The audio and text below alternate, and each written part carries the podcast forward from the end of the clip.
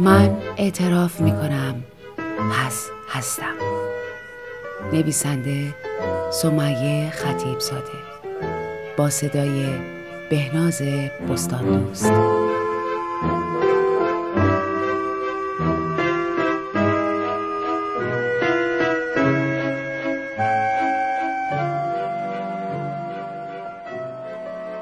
کلاس دوم راهنمایی بودم و دل درد و کمر درد به من فهموند با پسر جماعت فرقایی دارم.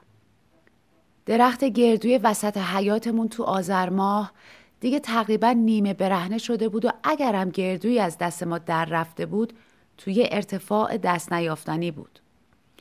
بابا می‌گفت اونا سهم کلاغاست. صبح که بیدار شدم به مامان گفتم کمرم درد می‌کنه نمیرم مدرسه. پتومو روی سرم کشیدم که قور نشنوم. بابا سر مدرسه نرفتنم با مامان چونه می‌زد و منو به جهودی خون ندیده نسبت می‌داد. بابا و داداشم که رفتن مامان یه سرکی به اتاقم کشید. خودم زود زدم به خواب. تا ساعت هشت مامان روی کاناپه و زیر یه چادر نماز دراز کشید. با خودم فکر کردم زنگ اولا مامان همیشه خوابه. بیدار که شد با دو تا تلفن جزئیات اخبار فامیل رو تفسیر کرد و بعدش هم شال و کلا کرد رفت برای خرید. ساعت نه شده و حتما زنگ تفریح اول زده شده.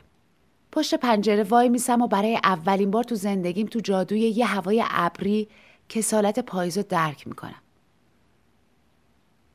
کلاقی تمام قد سیاه لب دیوار نشسته. از اون کلاقایی که اهل قارقار نیستن و انگار خیلی دلگیرتر از این حرف هست.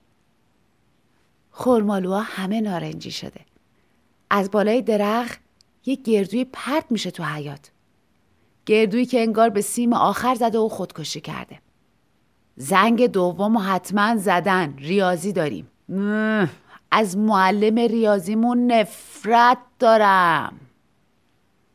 کلاقه گردو رو به نوکش می‌گیره و می‌بره زیر موزاییک لقی لب باغچه دفن می‌کنه. اگه تا یه ساعت دیگه بارون نباره تهران زیر ابرا دفنی میشه. کلاقه پرید و. میشینم وسط آشپزخونه و با گوشگوب گردوی سرقتیمو میشکونم و یه لغمه نون و پنیر و گردوی حسابی می‌خورم. مامان با دست پر میاد و من بعد از صبونه کارتون تماشا می‌کنم که یه تیکه پوسگردو میره تو پاش. دلخور میگه خدا لعنتت کنه این چه رو زمین؟ قصه گردودوزی من به ماما حال نمیده میگه اون حیوان به یه امیدی اینو واسه زمستونش گذاشته بود. میرم و زیر موزاییک سه تا گردو می‌ذارم و فکر می‌کنم دو تام اشانتیون بهش بدم. کلاق بالای درخت نشسته و همه چی رو تماشا می‌کنه.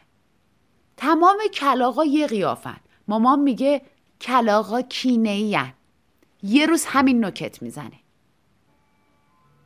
دوباره درختمون گردو میده و هنوز گردواش نرسیده و اندماغی هن که میافتیم به جون درخت. ولی اون کلاقه دیگه قید گردوش رو برای همیشه زد. از نگاه پرکینش ترسیدم و 18 سال هر جا کلاقی دیدم از ترس اینکه مبادا با نوکش چشم و در بیاره فلنگو بستم.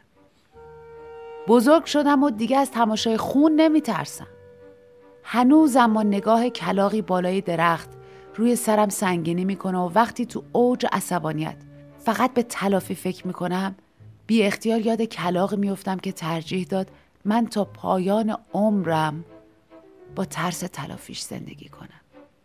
کلاقی که فهمیده بود ترس از خود مرگم دلها را آورتره. هنوز که هنوزه آذر که میشه دلم اون پنجره رو می‌خواد که باز می‌شد به اوریانی درخت گردو و طعم گسه خورمالو